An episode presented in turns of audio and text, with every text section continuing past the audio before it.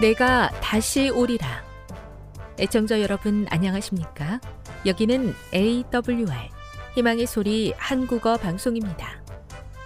본 방송은 천국 복음을 온 세상에 전파하기 위해 제7일 안식일 예수 재림교회가 설립한 세계 방송망입니다. AWR 희망의 소리는 유럽, 라틴 아메리카, 아프리카, 러시아, 아시아의 방송망을 통해 전 세계에 복음을 전파하고 있습니다. AWR 아시아 희망의 소리 방송국은 한국어 방송을 매일 5시간씩 송출하고 있습니다. 희망의 소리 방송은 인터넷과 스마트폰을 통해서도 언제나 청취하실 수 있습니다. 들으실 수 있는 인터넷 주소는 awr.org입니다. 유튜브로는 AWR 코리아로 검색하시면 됩니다. 이 시간 희망의 소리 한국어 방송과 함께 보람있고 유익한 시간 되시기 바랍니다. 내가 다시 오리라. 여기는 AWR 희망의 소리 한국어 방송입니다. 주파수 안내입니다. 괌에서 송출하는 우리 방송은 한국 표준시로 밤 9시에 9895kHz로 밤 11시에 9800kHz로 다음날 오전 6시에 9695kHz로 각각 1시간씩 방송하고 있습니다. 우즈베키스탄에서 송출하는 우리 방송은 한국 표준시로 밤 10시에 15,670kHz로 타지키스탄에서는 밤 9시에 15,505kHz로 송출하고 있습니다. 애청자 여러분의 많은 청취 바랍니다.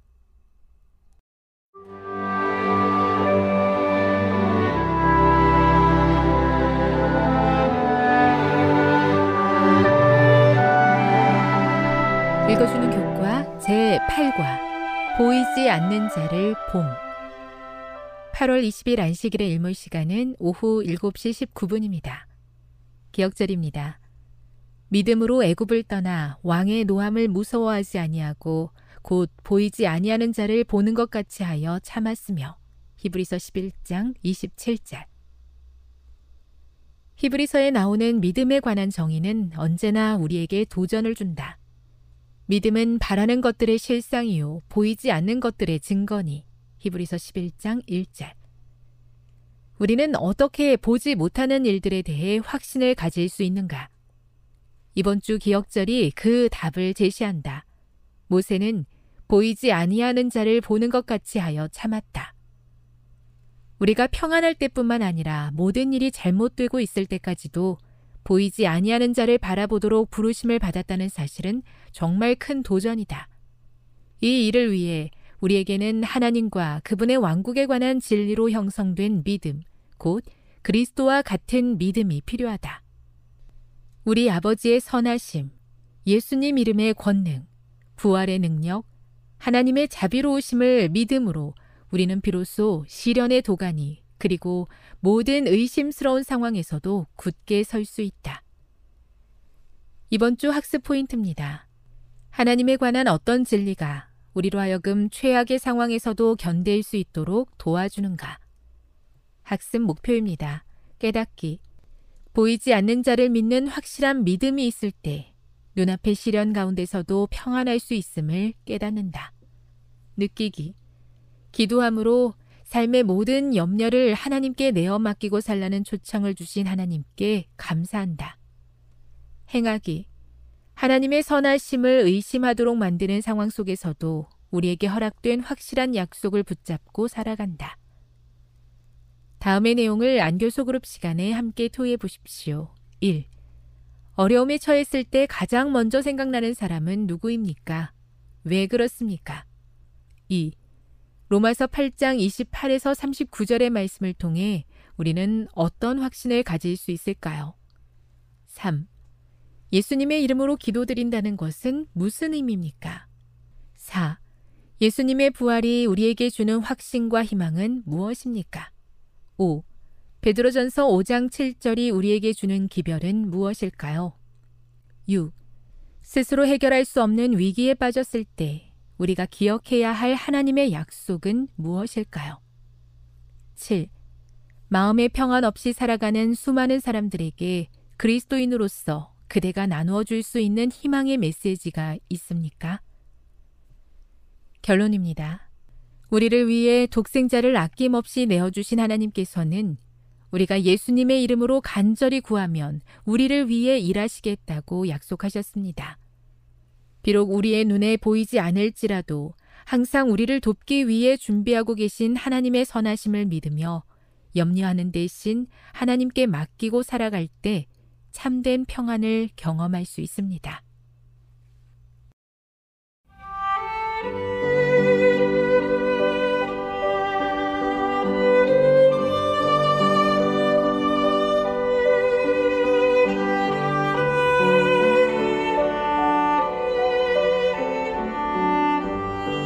좋은 하나님 만나셨나요? 삶 가운데서 만난 하나님의 사랑, 말씀 가운데서 만난 하나님의 사랑을 나누는 엘트 시간. 저는 이영미 집사입니다.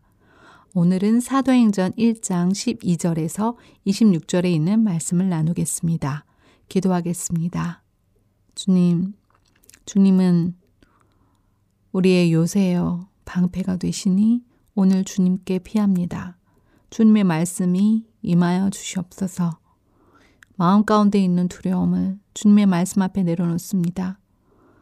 모든 부정적인 정서들을 주님의 주님께 기도로 내어놓습니다. 주님의 시간 평강의 왕께서 우리의 마음에 들어오심으로 말미암아 우리 마음의 폭풍이 가라앉을 수 있도록 주께서 역사해 주시옵소서. 예수님의 이름으로 기도드립니다. 네, 이번 한 주 저는 마음 성장 교실에서 질투라는 감정에 대해서 어, 배우게 되었습니다. 저는 비록 어, 어, 비교적 질투에 대해서는 좀 자유로운 사람이라고 생각했는데 어, 제가 가지고 있는 어, 마음속의 생각들이 뭐 작은 비교에부터 비교에서부터 어, 질투의 감정이 솟아날 수 있다는 것에 대해서 음, 공감하고 나누게 되었습니다. 그 질투란 무엇인가? 다른 사람과 비교하는 것이다. 왜냐하면 다른 사람과 비교하게 되면 내 마음속에 질투의 감정이 솟아나기 때문이다. 이렇게 질투에 대해서 정의를 해보게 되었습니다. 어, 가끔씩 어, 저도 질투에 대한 생각을 가지고 어떻게 하나님께 내려놓을까에 대한 생각을 해보게 되는데요. 질투란 감정은 굉장히 자연스럽게 어, 마음속에서 생겨나더라고요. 그래서 이제 음 주로 어떤 부분에 대해서 질투가 일어나는가에 대한 것들을 봤더니 어 나와 아예 비교가 되지 않은 그런 음 다른 사람에 대해서는 그냥 아 훌륭한 사람이다라고 생각이 드는데 어 나와 가까이 아니면 나와 그런 비슷한 일들을 하면 사역을 하면서 또 음, 원래 잘 알고 있던 사람에 대해서는 더 그가 잘 되면 질투의 감정이 더 많이 일어나는 것 같습니다. 그리고 이제 질투의 감정에 대해서 성경에도 여러 번, 음, 어, 기록이 되어 있는데요. 그 대표적인 예가 바로, 어, 사울이 다윗을 시기한 것이었습니다. 그 질투의 끝은 결국 그를 죽이고자, 파멸시키고자 하는 것까지 가는데요. 어, 사울의 마음을 헤아리면서 사울에게 어, 편지를 써보았는데요. 우리 돌아가면서 질투의 감정을 다루면서 써봤습니다. 어떻게 하는 게 사울에, 사울, 질투하는 사울에게 위로가 될까 봤더니, 어, 사울에게, 사울이, 어, 어떠한 사람이었는지에 대한 사울의 좋은 점에 대해서, 어, 인정하고, 지지하고, 격려하고, 또한 그가 질투하는 대상인 다윗이 바로 그 왕인 사울의 하나님이 세우신 왕이 사울의 어, 신하라는 것, 그 신하를 가진 어, 정말 축복받은 왕이라는 사실들을 어, 인식시켜 주는 것이 그리고 또 다윗이 그의 아들 때까지 축복을 어, 줄, 줄 거라는 것에 대한 믿음과 기대 그리고 기도를 주는 것이 바로 어, 사울이 큰 도움이 될 거라고 생각을 했습니다. 그리고 저도 질투의 경험에서 어떻게 하면 내가 자유로울 수 있었을까? 어, 저의 경험을 생각해 보았더니 저 역시 저의 질투의 감정을 기도문으로 적고 하나님께 기도하면서 저에게 제가 가지고 있는 좋은 점들에 대해 인정해 주는 그 지지자로 인해서 그 질투의 감정에서 자유로워질 수 있더라고요. 자, 오늘은 사도행전 1장 12절에서 26절에 열두 제자 중에 유다가 빠진 자리에 마띠아라는 사람이 대신해서 어, 예수님의 열두 제자의 자리를 채우는 그런 이야기에 관한 말씀입니다. 오늘 본문의 말씀은 어, 읽어드리도록 하겠습니다. 여기 보면 12절부터입니다. 어, 제자들이 감남원이라 하는 산으로부터 예루살렘에 돌아오니 이 산은 예루살렘에서 가까이 가까워 아, 안식일에 가기 알맞은 길이라 들어가 그들이 유하는 다락방으로 올라가니 베드로, 요한, 야고보, 안드레와 빌립, 도마와 바돌로메, 마테와 및 알페오의 아들 야고보, 셀로신 시몬, 야고보의 아들 유다가 다 거기 있어. 여자들과 예수의 어머니 마리아와 예수의 아우들과 더불어 마음을 같이하여 오로지 기도에 힘쓰더라. 모인 무리의 수가 약 120명이나 되더라. 그때 베드로가 그 형제들 가운데 일어서서 이르되 형제들아 성령이 다윗의 입을 통하여 예수 잡는 자들의 길잡이가 된 유다를 가리켜 미리 말씀하신 성경이 응하였으니 마땅하도다. 이 사람은 본래 우리 수 가운데 참여하여 이 직무의 한 부분을 맡았던 자라. 이 사람이 어, 불의의 삭스로 밭을 사고 후에 몸이 곤두박질하여 배가 터져 창자가 다 흘러나온지라 이 일이 예루살렘에 사는 모든 사람에게 어, 알려져 그들의 말로는 그 밭을 아겔다마라 하니 이는 피밭이라 뜻이라. 시편에 기록하였으되 그의 거처를 황폐하게 하시며 거기 거하는 자가 없게 하소서 하였고 또 일렀으되 그의 직분을 타인이 취하게 하소서 하였도다. 이러함으로 요한의 침례로부터 우리 가운데서 올려져 가신 날까지 주 예수께서 우리 가운데 출입하실 때에 항상 우리와 함께 다니던 사람 중에 하나를 세워 우리와 더불어 예수께서 부활하심을 증언할 사람이 되게 하여야 하리라 하거늘 그들이 두 사람을 내세우니 하나는 어, 바사바라고도 하고 별명은 유수도라고도 하는 요셉이요 하나는 마티아라 그들이 기도하여 이르되 무사람의 마음을 아시는 주여 이 두 사람 중에 누가 주님께 택하신 바 되어 봉사와 및 사도의 직무를 대신할 자인지를 보이시옵소서 유다는 이 직무를 버리고 제 곳으로 갔나이다 하고 제비 뽑아 마띠아를 얻으니 그가 열한 사도의 수에 들어가니라. 네, 오늘 본문의 말씀은 바로 어, 열두 제자 예, 그 유다의 빈자리에 마티아가 어, 뽑힌 내용인데요. 먼저 12절에서 보면 어, 제자들이 음, 그 성령을 기다린 곳은 어디였습니까? 바로 예수님께서 승천하신 감남원이라고 하는 산으로부터 얼마 떨어지지 않은 그 어, 예루살렘이었습니다. 그리고 다락방이었습니다. 왜 제자들은 다락방에 있었을까요?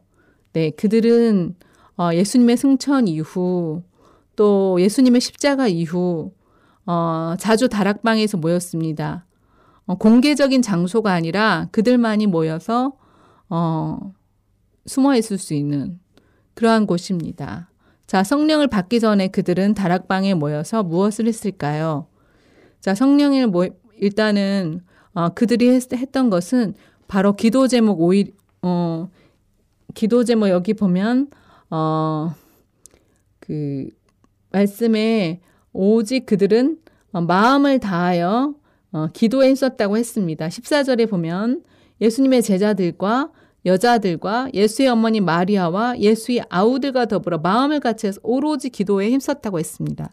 그들이 한 것은 오로지 기도였습니다. 다 함께 모여서 몇 명의 사람들이 모여 있었나요? 그때는 약 120명의 사람들이 모여 있었다고 했습니다. 한 마음으로 성령을 약속하신 성령을 받기 위해 그들은 기도를 드렸습니다. 그리고 이제 어, 모인 무리수 어, 무리들이 있을 때 베드로가 그 형제들 가운데서 일어나서 설, 어, 말씀을 전합니다. 어떤 말이었냐면 먼저 유다에 대한 이야기입니다.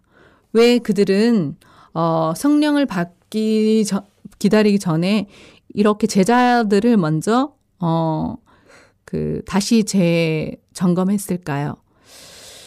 한 예수님께서도 사역을 하시기 전에 침대 받으시고 난 뒤에 제자들을 부르셔서 팀 사역을 하셨습니다. 제자들도 이제 한 유다가 그 제자로서 예수님을 판 것은 정말 제자들로서는 어 정말 납득하기 어려운 그 굉장한 사건입니다. 치욕스러운 사건입니다. 예수님을 만났고 또 예수님과 함께 했고 3년 반 동안이란 시간 동안 훈련받았던 한 사람이 예수를 파는 자가 되어 예수를 십자가의 사건으로 어 정말 몰고 갔다는 것은 어 정말 제자로 다른 사람이 아닌 제자가 그런 일을 했다는 것은 엄청난 충격적인 사건입니다. 자, 그리고 이제 유다가 왜 예수님을 팔았을까? 유다는 어떤 사람이었을까? 이런 부분들에 대해서 어, 유다를 묵상하게 되면 유다는 어, 후일 자신이 예수님을 판 것이 예수님이 정말 십자가에 돌아가셔서 다시는 살아 어, 볼 수 없는 곳으로 돌아가신 것 자체가 유다에게는 엄청난 죄책감이었습니다. 그는 스스로 목숨을 끊었고 이제 어, 그는 예언의 성취대로 어, 음, 되었다는 것을 어, 이제 베드로가 어, 서서 이야기하게 됩니다.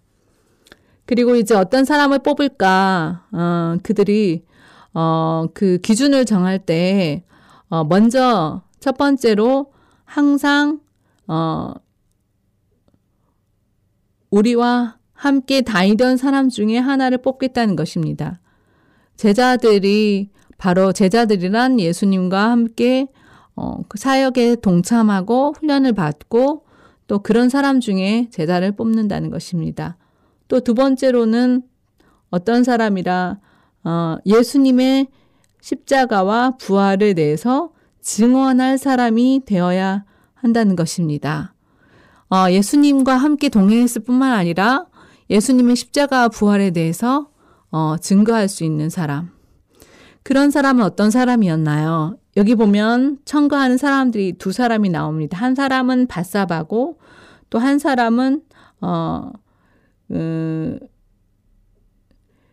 마띠아였습니다. 바사바에 대한 설명은 어, 별명이 유수도고 또 이름이 요셉이라는 말로도 나오지만 바, 마띠아라는 사람은 그냥 마띠아라는 이름 하나가 나옵니다. 그런데 이, 이 사람들 중에 어떤 사람이 뽑, 뽑혔나요? 제자로?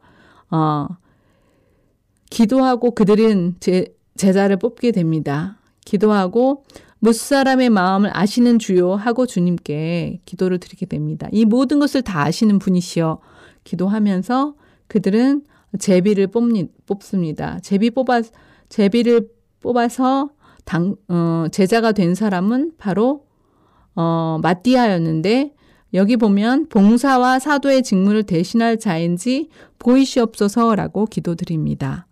그러니까 제자란 봉사와 사도의 직무를 대신할 수 있는 자인 것입니다. 그때 마티아가 뽑혔고, 자, 이제 이 마티아는 열한 사도의 수에 들어갔으니 이제 12명의 온전한 수가 된 것입니다. 자, 먼저 제자들의 수를 정, 다시 정비하고, 어, 이제, 어, 그 성령을 기다리고 있습니다. 오늘 말씀의 본문을 보면서 저는 베드로의 영향력에 대해서 생각해 보게 되었습니다. 베드로는 예수님이 승천하신 이후에 어, 말씀을 증거하고 또 말씀에 능통하며 또 용기 있는 사람이 되었습니다. 베드로의 말은 영향력이 있습니다. 이 팀 사역을 통해서 예수님께서 마지막 때에도 모든 사역을 마치실 거라고 믿는데요. 어, 혼자서 독주하는 것이 아니라 사람들과 함께 팀 사역을 한다는 건 굉장히 어려운 일입니다. 정말 성격이 불같고 어, 정말 자기 주장 강한 베드로에게 놀라운 변화인 것입니다. 오늘 또 하나님께서 어, 주의 일을 할 때 어, 팀을 이루어 어, 짝을 이루어 또 팀을 이루어 하나님의 일을 하시게, 하게 하시는 것을 인하여 감사를 드립니다. 기도하겠습니다. 주님, 주께서는 모든 것을 아십니다.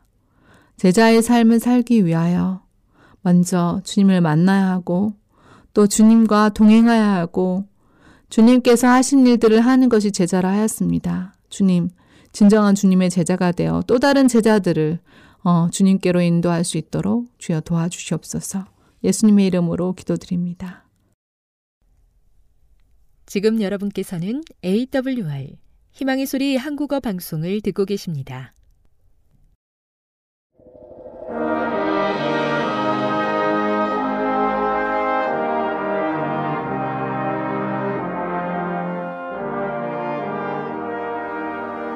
애청자 여러분 안녕하십니까 하나님의 귀한 말씀으로 감동과 은혜를 나누는 시간입니다 먼저 하나님의 말씀 마태복음 2장 1절로 12절의 말씀을 읽겠습니다. 헤롯 왕 때에 예수께서 유대 베들레헴에서 나심에 동방으로부터 박사들이 예루살렘에 이르러 말하되 유대인의 왕으로 나시니가 어디 계시뇨? 우리가 동방에서 그의 별을 보고 그에게 경배하러 왔노라 하니. 헤롯 왕과 온 예루살렘이 듣고 소동한지라. 왕이 모든 대제사장과 백성의 서기관들을 모아 그리스도가 어디서 나겠느냐 물으니 가로되 유대 베들레헴이오니 이는 선지자로 이렇게 기록된 바. 또 유대 땅 베들레헴아 너는 유대 고을 중에 가장 작지 아니하도다. 내게서 한 다스리는 자가 나와서 내 백성 이스라엘의 목자가 되리라 하였음이니이다. 이에 헤롯이 가만히 박사들을 불러 별이 나타난 때를 자세히 묻고 베들레헴으로 보내며 가로되 가서 아기에 대하여 자세히 알아보고 찾거든 내게 구하여 나도 가서 그에게 경배하게 하라. 박사들이 왕의 말을 듣고 갈새 동방에서 보던 그 별이 문득 앞서 인도하여 가다가 아기 있는 곳 위에 머물러 섰는지라. 저희가 별을 보고 가장 크게 기뻐하고 기뻐하더라. 집에 들어가 아기와 그 모친 마리아에 함께 있는 것을 보고 엎드려 아기께 경배하고 보배 합을 열어 황금과 유향과 모략을 예물로 드리니라. 꿈에 헤로세계로 돌아가지 말라 지시하심을 받아 다른 길로 고국에 돌아가니라.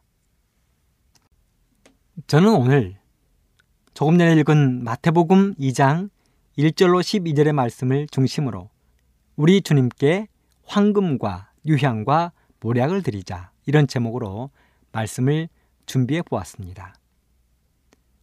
동방에서 온 박사들이 예수님께 드린 황금과 유향과 모략은 예수님을 위한 선물이었습니다. 선물은 주는 사람도 즐겁고 받는 사람도 즐거운 것입니다. 주기에 즐겁고 받아서 기쁜 것이지요. 100일이 된 아이에게 가장 적당한 선물은 무엇일까요? 그것은 엄마의 젖꼭지일 것입니다. 어린아이에게 가장 좋은 것은 엄마의 젖꼭지입니다. 그렇다면 돌을 맞은 아이에게는 어떤 선물이 가장 좋을까요?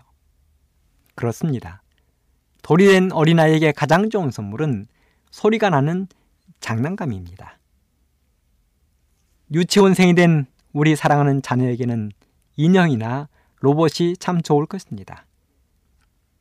저는 두 아들을 두었습니다.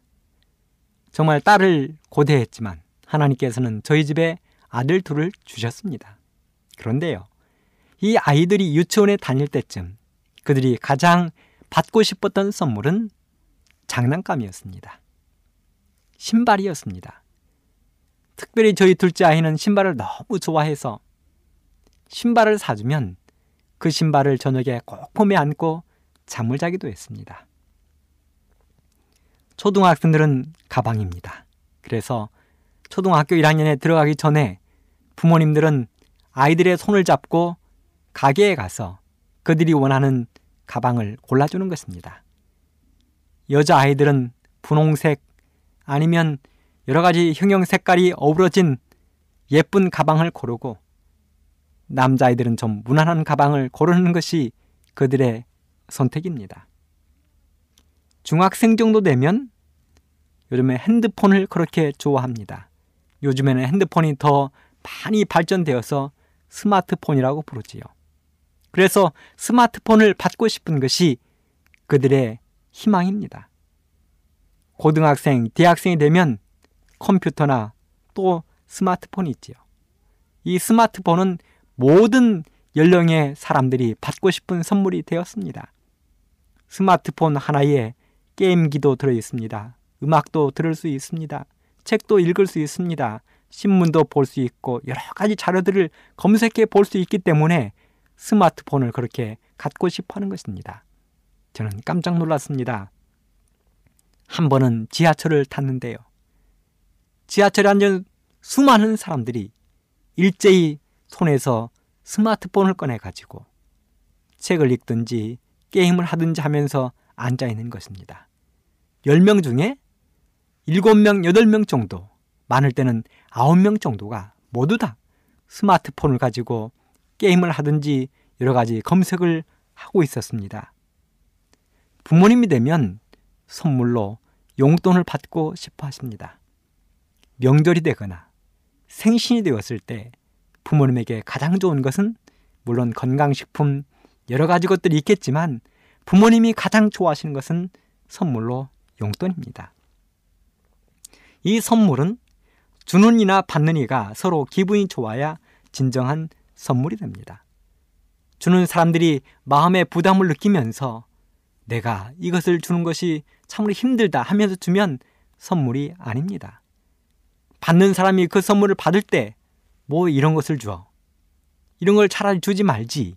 이렇게 하면 그것도 좋은 선물이 아닌 것입니다.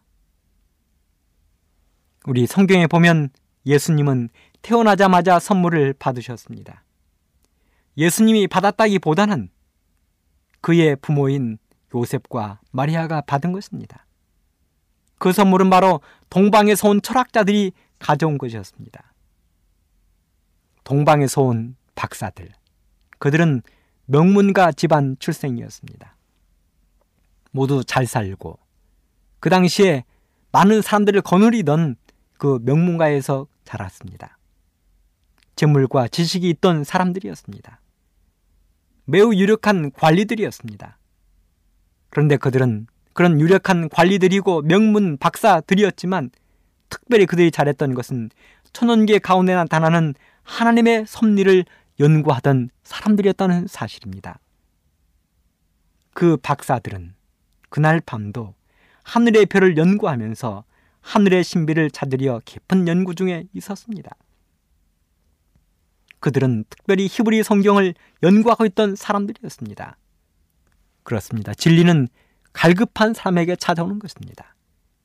동방의 박사들은 하나님의 진리를 갈급하던 사람이었습니다. 그래서 동방에 살면서도 하나님의 말씀인 히브리 성경을 연구했던 것입니다. 그들은 성경을 연구하면서 메시아의 강림이 가까웠다는 것을 알고 있었습니다.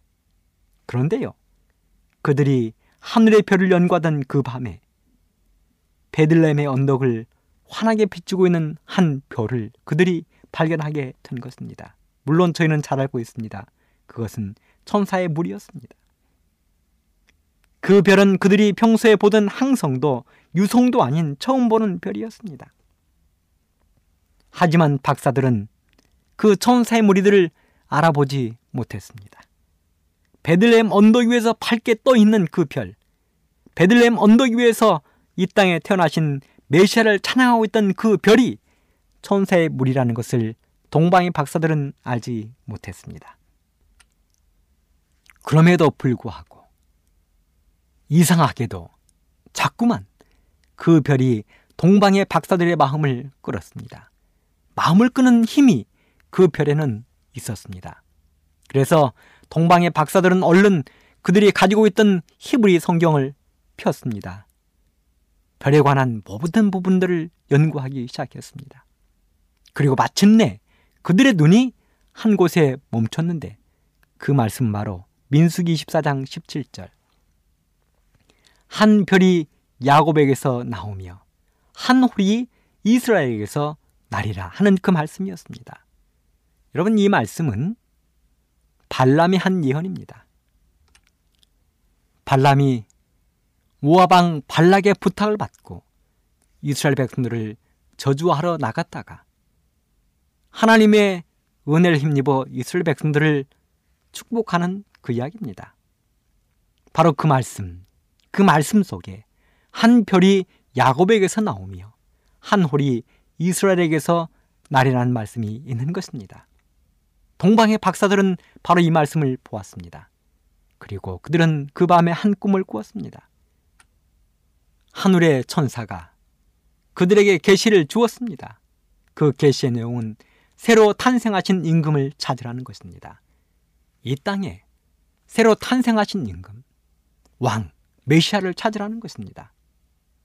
그래서 그들은 아브라함이 하나님의 부르심에 순종하여 갈 바를 알지 못하고 나간 것처럼 이스라엘 백성들이 구름 기둥 불 기둥만 따라 허락의 땅을 향하여 갔던 것처럼 세 명의 박사들도 이 땅에 태어나신 구세주 메시아를 찾기 위하여 그 밤에 길을 나섰습니다. 그런데요, 참으로 재미있는 것은 그들이 그렇게 엉겹결에 길을 나서면서도 그들은 메시아를 위하여 왕을 위하여 선물을 준비했다는 것입니다. 동방나라에는 귀한 물건들이 풍성했습니다. 그래서 박사들은 떠나기 전에 빈손으로 출발하지 않기로 결심했습니다. 그래서 선물을 준비한 것입니다. 동방의 풍습에는 왕이나 귀한 사람을 만날 때는 존경의 표시로 그 지방에서 구할 수 있는 가장 값지고 고귀한 것을 준비했습니다. 아마도 박사들은 고민했을 것입니다. 알지도 못하는 왕을 만나기 위하여 구주이신 메시아를 만나기 위하여 그들이 어떤 선물을 준비할까? 여러분들도 사람들에게 선물을 하기 전에 고민하시지요. 부모님에게 어떤 것을 드릴지 고민하시지요. 이번 명절에는 현금으로 드릴까? 아니면 상품권으로 드릴까? 아니면 건강식품으로 드릴까? 직장에서는 상사나 다른 동료에게 어떤 선물을 드릴까를 고민하지요. 심지어는 자식들에게도 선물을 줄 때는 어떤 것을 줄지를 고민하는 것입니다. 그런데 이 땅에서 고귀한 왕을 만나러 가는 그 사람들이 그 왕에게 어떤 선물을 드려야 될 것인가를 고민하는 것은 참으로 타당한 것입니다. 세 사람들은 은혼의 은혼을 거쳐 마침내 결심을 했는데 준비한 것이 황금과 유향과 몰약이었습니다. 황금, 유향, 몰약. 그들은 선물이 준비되자마자 길을 떠났습니다. 가는 길은 피곤했을 것입니다. 그들은 여행을 할 때 낮에는 쉬고 밤에는 길을 갔습니다. 대부분의 사람들은 여행을 할 때는 낮에는 길을 가고 밤에는 쉬는 것이 정상입니다. 저도 여러 나라들을 돌아다녀 보고 또 한국 땅 이곳저곳을 다녀보았지만 낮에는 길을 가고 여행을 하고 밤에는 여관이나 방에서 쉬는 것이 정상이었습니다. 그렇게 해야 합니다. 그런데 이 동방의 박사들은 낮에는 쉬고 밤에만 여행을 해야 했습니다. 왜 그랬을까요? 왜 이 사람들은 그렇게 해야만 했을까요? 그들은 별을 연구하던 사람이었습니다. 그리고 그들이 보았던 베들레헴 언덕 위에 떠 있던 그 별도 밤에 본 것입니다. 낮에는 별을 볼 수가 없는 것입니다. 그래서 그 별이 떠서 인도하는 대로 그 별이 있는 곳을 찾아가야 되기 때문에 그들은 밤에 뜬 별을 보고 여행을 해야만 했습니다. 낮에는 쉬면서 예언을 연구하고 성경을 암송했습니다. 여행은 피곤하고 긴 여정이었을 것입니다. 낮에 가는 것도 힘든데, 태양이 뜨겁고 광야길이기 때문에 힘든데, 밤에 별을 의지하면서 어두운 밤길을 간다는 것, 위험하기도 하고 힘들었을 것입니다. 걸음은 더뎠을 것입니다. 그렇지만 그들은 피곤함을 느낄 여유조차 없었습니다. 왕을 만난다는 사실 때문에 매우 행복하고 즐거웠습니다. 그렇게 해서 그들은 드디어 예루살렘에 도착하게 되었습니다. 그리고 가장 먼저 왕을 만나기 위하여 왕궁을 찾아갔습니다. 헤롯 왕을 만났습니다. 이 땅에 태어난 왕이 어디 있느냐고 물었습니다. 하지만 왕의 태어남을 알고 있는 사람은 아무도 없었습니다. 헤롯 왕도 몰랐습니다. 헤롯 왕은 그 당시에 성경을 연구하던 서기관들을 불러다가 왕이 어디에 태어나는지를 알아보게 했습니다. 그리고 그 왕은 성경 속에 베들레헴에 출생하게 될 것이라고 예언되어 있는 것을 그들은 알게 되었습니다. 그래서 헤롯은 특별히 동방의 박사들에게 부탁을 했습니다. 당신들이 먼저 베들레헴에 가서 왕이 태어난 것을 보고 경배하거든 돌아와서 나에게 이야기를 해달라고 부탁을 했습니다. 동방의 박사들은 실망도 되었지만 다시금 베들레헴을 향하여 길을 출발했습니다. 역시나 밤에 출발했습니다. 다시금 하늘에 별이 떴습니다. 자신을 동방에서 여기까지 인도해온 그 별이 다시금 하늘에 밝게 뜬 것입니다. 그 별을 찾아 그 별을 따라 그들은 다시금 베들레헴을 향하여 출발했습니다. 아무도 함께 동행하지 않는 왕을 찾아가는데 아무도 동행하지 않는 그 길을 동방의 박사들은 걸어간 것입니다. 그들은 실망에 되었을 것입니다. 확신도 없어졌을 것입니다. 그리고 피곤하게 베들레헴에 도착했는데요. 그 베들레헴에 도착했을 때 왕이 태어난 그 자리에는 왕을 호위하는 병사도 아무도 없었습니다. 왕이 태어났다는 인기척이 없었습니다. 그런데요. 그 별이 멈춘 곳, 자기들 동방에서부터 지금까지 인도해한 그 별이 멈춘 곳은 바로 허름한 집 위였습니다. 그리고 그 집에 들어갔을 때 유일하게 아기를 보호하고 있던 사람은 바로 교육받지 못한 촌티나는 시골 사람 요셉과 마리아였습니다. 이 아이가 과연 야곱의 지파를 일으키며 이 땅의 모든 사람을 구원할 메시아인지 의심이 갔습니다. 하지만 그들은 집에 들어가 그 아이에게 엎드려 경배했습니다. 그리고 가지고 온 선물, 황금과 유향과 몰약을 드렸습니다. 그리고 천사의 안내를 따라 그들은 곧장 자기의 고국으로 돌아갔습니다.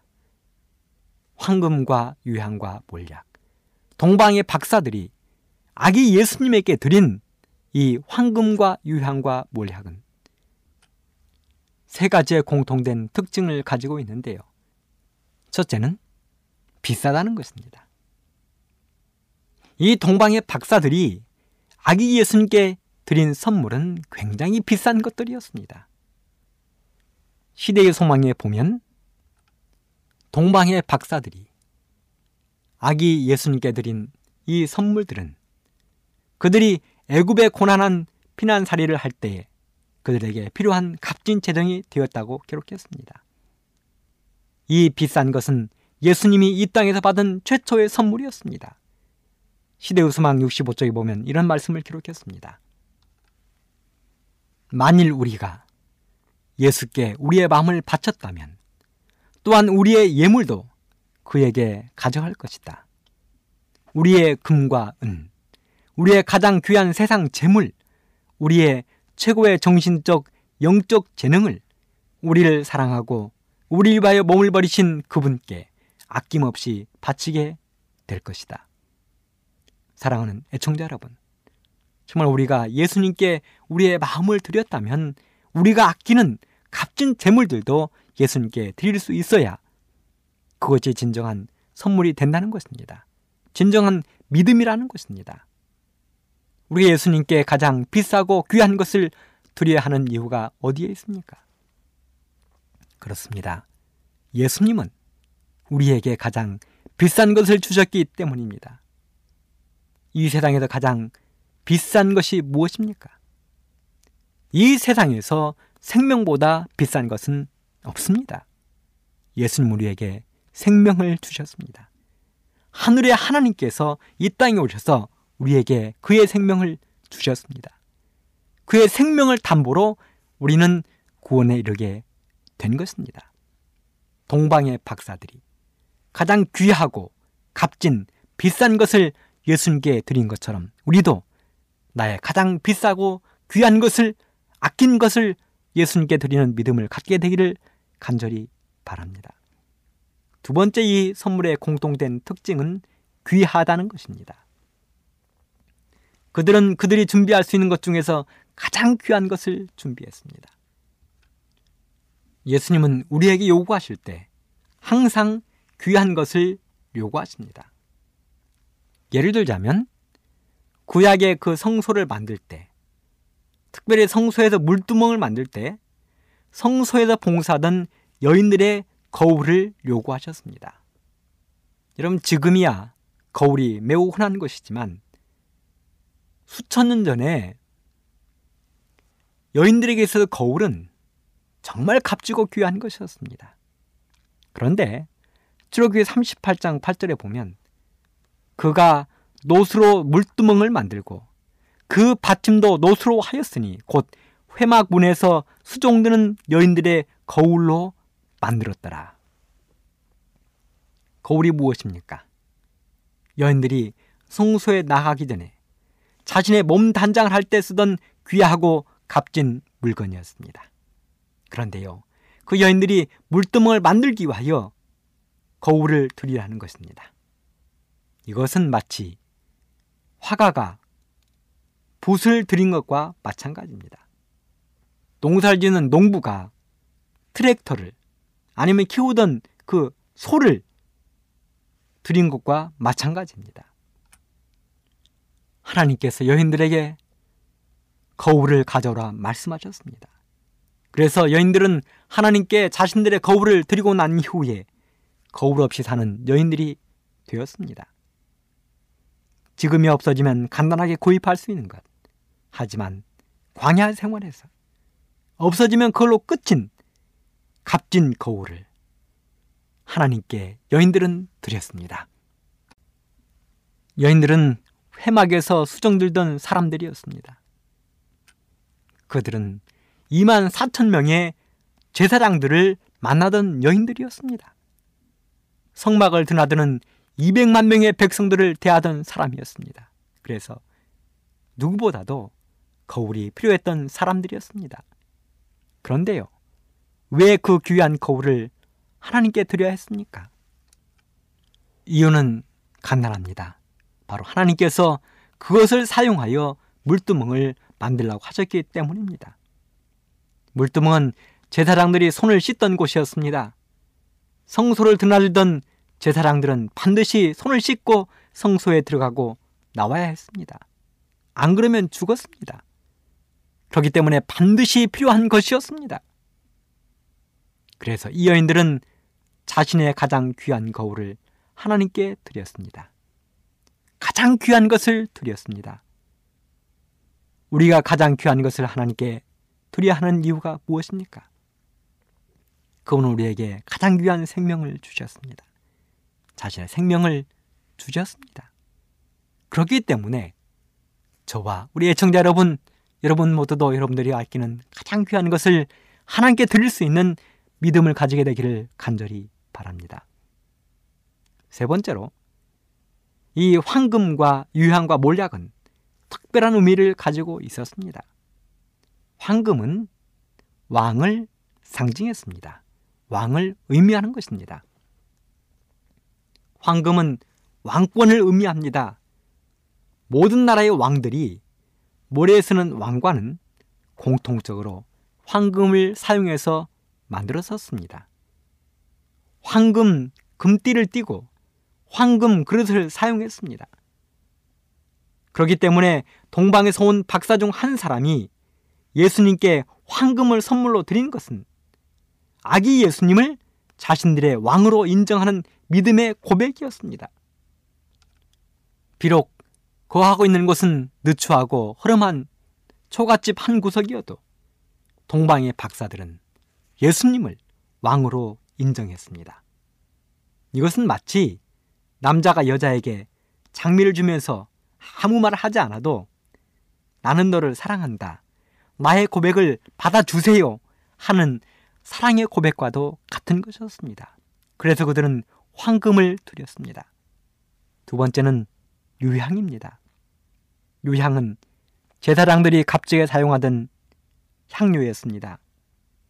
유향은 향기를 바라는 일종의 향수입니다. 유향이라는 말만 들어도 향수 냄새가 진동합니다. 예수님이 냄새나는 마국간에서 출생했기 때문에 향수를 드린 게 아닙니다. 동방 박사들은 예수님이 마국간에서 출생한 사실을 몰랐습니다. 유향은 가정을 향기롭게 하고 성전에서 성전을 향기롭게 하던 향이었습니다. 성소에서 가장 많이 드려지던 제사 가운데 하나가 소제였습니다. 소제는 모든 제사를 드리고 하나님이 받으셨음을 감사드리는 일종의 감사 제사인데요. 모든 제사가 마치면 그렇게 소제를 드린 것입니다. 그런데 레위기 2장 1절로 2절에 보면 소제를 드릴 때는 반드시 유향을 섞어서 드렸습니다. 또 분향단 위에서 태우던 향에도 출애굽기 30장 34절로 36절에 보면 반드시 유향을 다른 향들과 섞어서 사용했습니다. 유향은 제사장이 사용하던 물건 중에서 가장 자주 쓰던 물건이었습니다. 예수님은 우리의 제사장이십니다. 우리를 구원하실 제사장이십니다. 그래서 그들은 유향을 드렸습니다. 세 번째는 모략입니다. 모략은 메시아를 상징했습니다. 모략은 시스터스라는 나무에서 나오던 쓴 진액인데요. 당시 아주 비싼 기름이었습니다. 왕이나 선지자의 기름을 볼 때 사용하던 기름을 당시는 관유라 불렀는데 출애굽기 30장 23절로 29절에 보면 이 비싼 관유를 만들 때 넣은 재료가 바로 유향이었습니다. 그래서 왕들의 침상에는 항상 모략을 뿌렸습니다. 솔로몬도 자기 침상에 모략을 뿌렸습니다. 잠언 7장 16절로 17절에 보면 내 침상에는 화문요와 애굽의 문체에 있는 이불을 폈고 모략과 침향과 계피를 뿌렸노라. 예수님의 생애는 모략으로 시작해서 모략으로 끝났습니다. 태어날 때 선물로 모략을 받았습니다. 돌아가셨을 때도 선물로 모략을 받았습니다. 예수님이 돌아가신 다음에 니고데모가 모략과 침향을 백근쯤 가려다가 장사를 지냈습니다. 동방 박사들이 황금과 유황과 모략을 예수님께 선물로 드렸다는 것은 예수님은 자신들의 왕이라는 고백이었습니다.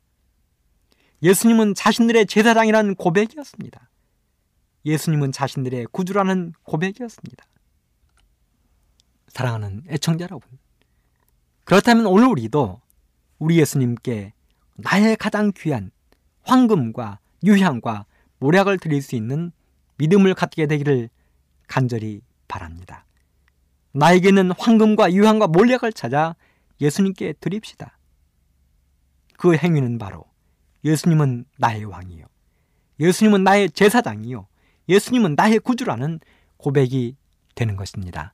그런 믿음을 갖게 되기를 간절히 바라면서 오늘 말씀을 마치도록 하겠습니다. 감사합니다.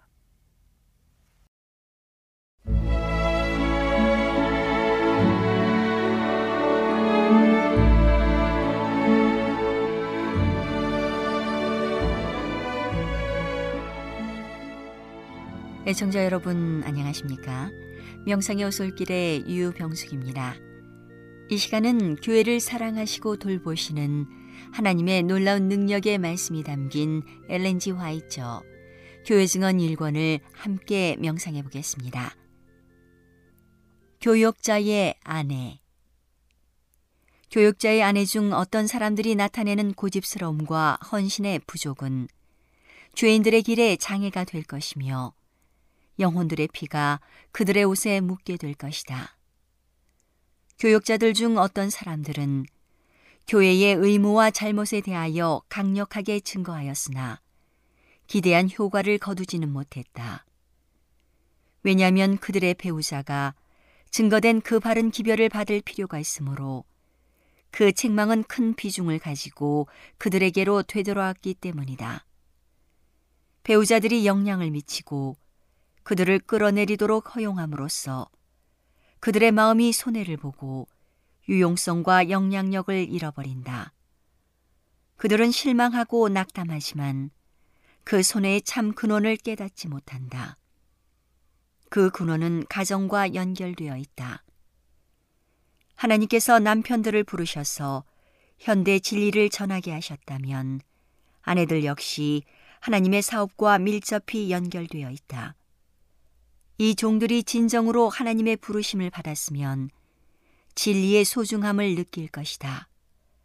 산자와 죽은 자 사이에 서서 그들이 마땅히 책임을 져야 할 사람처럼 영혼들을 돌보지 않으면 안 된다. 그들의 부르심은 엄숙하며 그들의 배우자는 큰 축복이 될 수도 있고 큰 저주도 될 수 있다. 남편이 낙심할 때 용기를 주고 넘어질 때 위로하고 믿음을 잃을 때 하나님을 바라보고 완전히 신뢰하도록 격려할 수 있다. 그런가 하면 그 반대의 길을 걸을 수도 있다. 어두운 면을 바라보고 시련을 당한다고 생각하고 하나님을 믿는 믿음을 발휘하지 않고 배우자들에게 시련과 불신을 이야기하고 불평하고 원망하는 정신에 사로잡힘으로 무거운 짐이 되고 심지어 저주까지도 될 수 있다. 나는 교육자의 아내가 활동을 통하여 남편을 도와주고 그들이 발휘하는 가마력에 대하여 세심하고 주의 깊어야 할 것을 보았다. 왜냐하면 그들은 주목을 받고 있고 다른 사람들보다 더 큰 기대를 받고 있기 때문이다. 그들의 의복은 본이 되어야 한다. 그들의 생애와 대화는 모본이 되고 죽음의 냄새보다는 생명에 이르는 향기가 되어야 한다. 나는 그들이 겸손하고 온유하면서도 고상한 위치에 서야 하고 마음을 하늘로 향하지 않게 하는 것을 대화의 주제로 삼지 말아야 할 것을 보았다. 어떻게 내가 내 자신의 영혼을 구원하며 다른 사람들을 구원하는 수단이 될 수 있을 것인가 하는 것이 중대한 질문이 되어야 한다. 이 사업에서 반신반의의 봉사는 하나님께서 받지 않으실 것을 보았다. 그분은 온 마음과 관심을 요구하신다. 그렇지 않으면 그분께서는 아무것도 받지 않으실 것이다. 그들의 감화는 결정적이요. 틀림없이 진리를 옹호하거나 반대하거나 할 것이다. 그들은 예수님과 함께 모으거나 흩어버리거나 한다. 성화되지 않은 아내는 교역자가 가질 수 있는 가장 큰 저주이다. 가정에서 이같이 쇠퇴하게 하는 영향을 불행하게도 받아왔고 지금도 여전히 그런 상황에 처해 있는 하나님의 종들은 기도와 각성을 배가시키고 확고하고 단호한 위치에 서서 이 어두움이 그들을 압도하지 않게 해야 한다. 하나님께 가까이 나아가고 확고하고 단호해야 하며 그들의 가정을 잘 다스리고 하나님의 인정을 받고 천사들의 보호의 대상이 될 수 있는 생애를 해야 한다. 그러나 만일 헌신하지 못한 배우자의 욕망에 굴복당하면 하나님의 불쾌히 여기심이 그 집에 있게 될 것이다. 그들이 배우자들의 잘못을 묵인하고 지지해 주기 때문에 하나님의 법궤는 그 집에 머물 수 없다. 우리의 하나님은 질투하는 하나님이시다. 그분을 소홀하게 생각하는 것은 무서운 일이다. 옛날에 아간이 금덩이 한 개와 신할산 외투 한 벌을 탐하여 숨김으로 온 이스라엘이 고난을 받고 원수들의 목전에서 패주하였다. 여호수아가 그 이유를 묻자 여호와께서는 말씀하셨다. 너는 일어나서 백성을 성결케 하여 이르기를 너희는 스스로 성결케 하여 내일을 기다리라. 이스라엘의 하나님 여호와의 말씀에 이스라엘아 너희 중에 바친 물건이 있나니 내가 그 바친 물건을 너희 중에서 제하기 전에는 너의 대적을 당치 못하리라. 아간이 범죄하였으므로 하나님께서는 그와 그의 모든 가족과 그의 모든 소유를 멸하셨다. 그렇게 함으로 저주를 이스라엘에게서 제해버리셨다. 나는 하나님의 이스라엘이 일어나서 하나님과 맺은 언약을 쇄신하고 지킴으로 하나님을 신뢰하는 힘을 새롭게 하여야 할 것을 보았다. 탐심과 이기심과 돈을 사랑하고 세상을 사랑하는 마음이 안식일을 준수하는 자들의 대열에 편만에 있는 것을 보았다. 이러한 악은 하나님의 백성들 사이에서 희생의 정신을 파괴하고 있다. 이러한 탐심을 마음속에 간직하고 있는 자들은 그것을 깨닫지 못한다. 그것은 부지 중에 그들을 사로잡는다. 그러므로 그것을 뿌리 뽑아버리지 않는다면 그들의 멸망은 아간의 멸망처럼 분명할 것이다.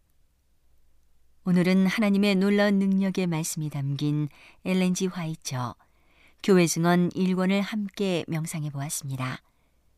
명상의 오솔길이었습니다.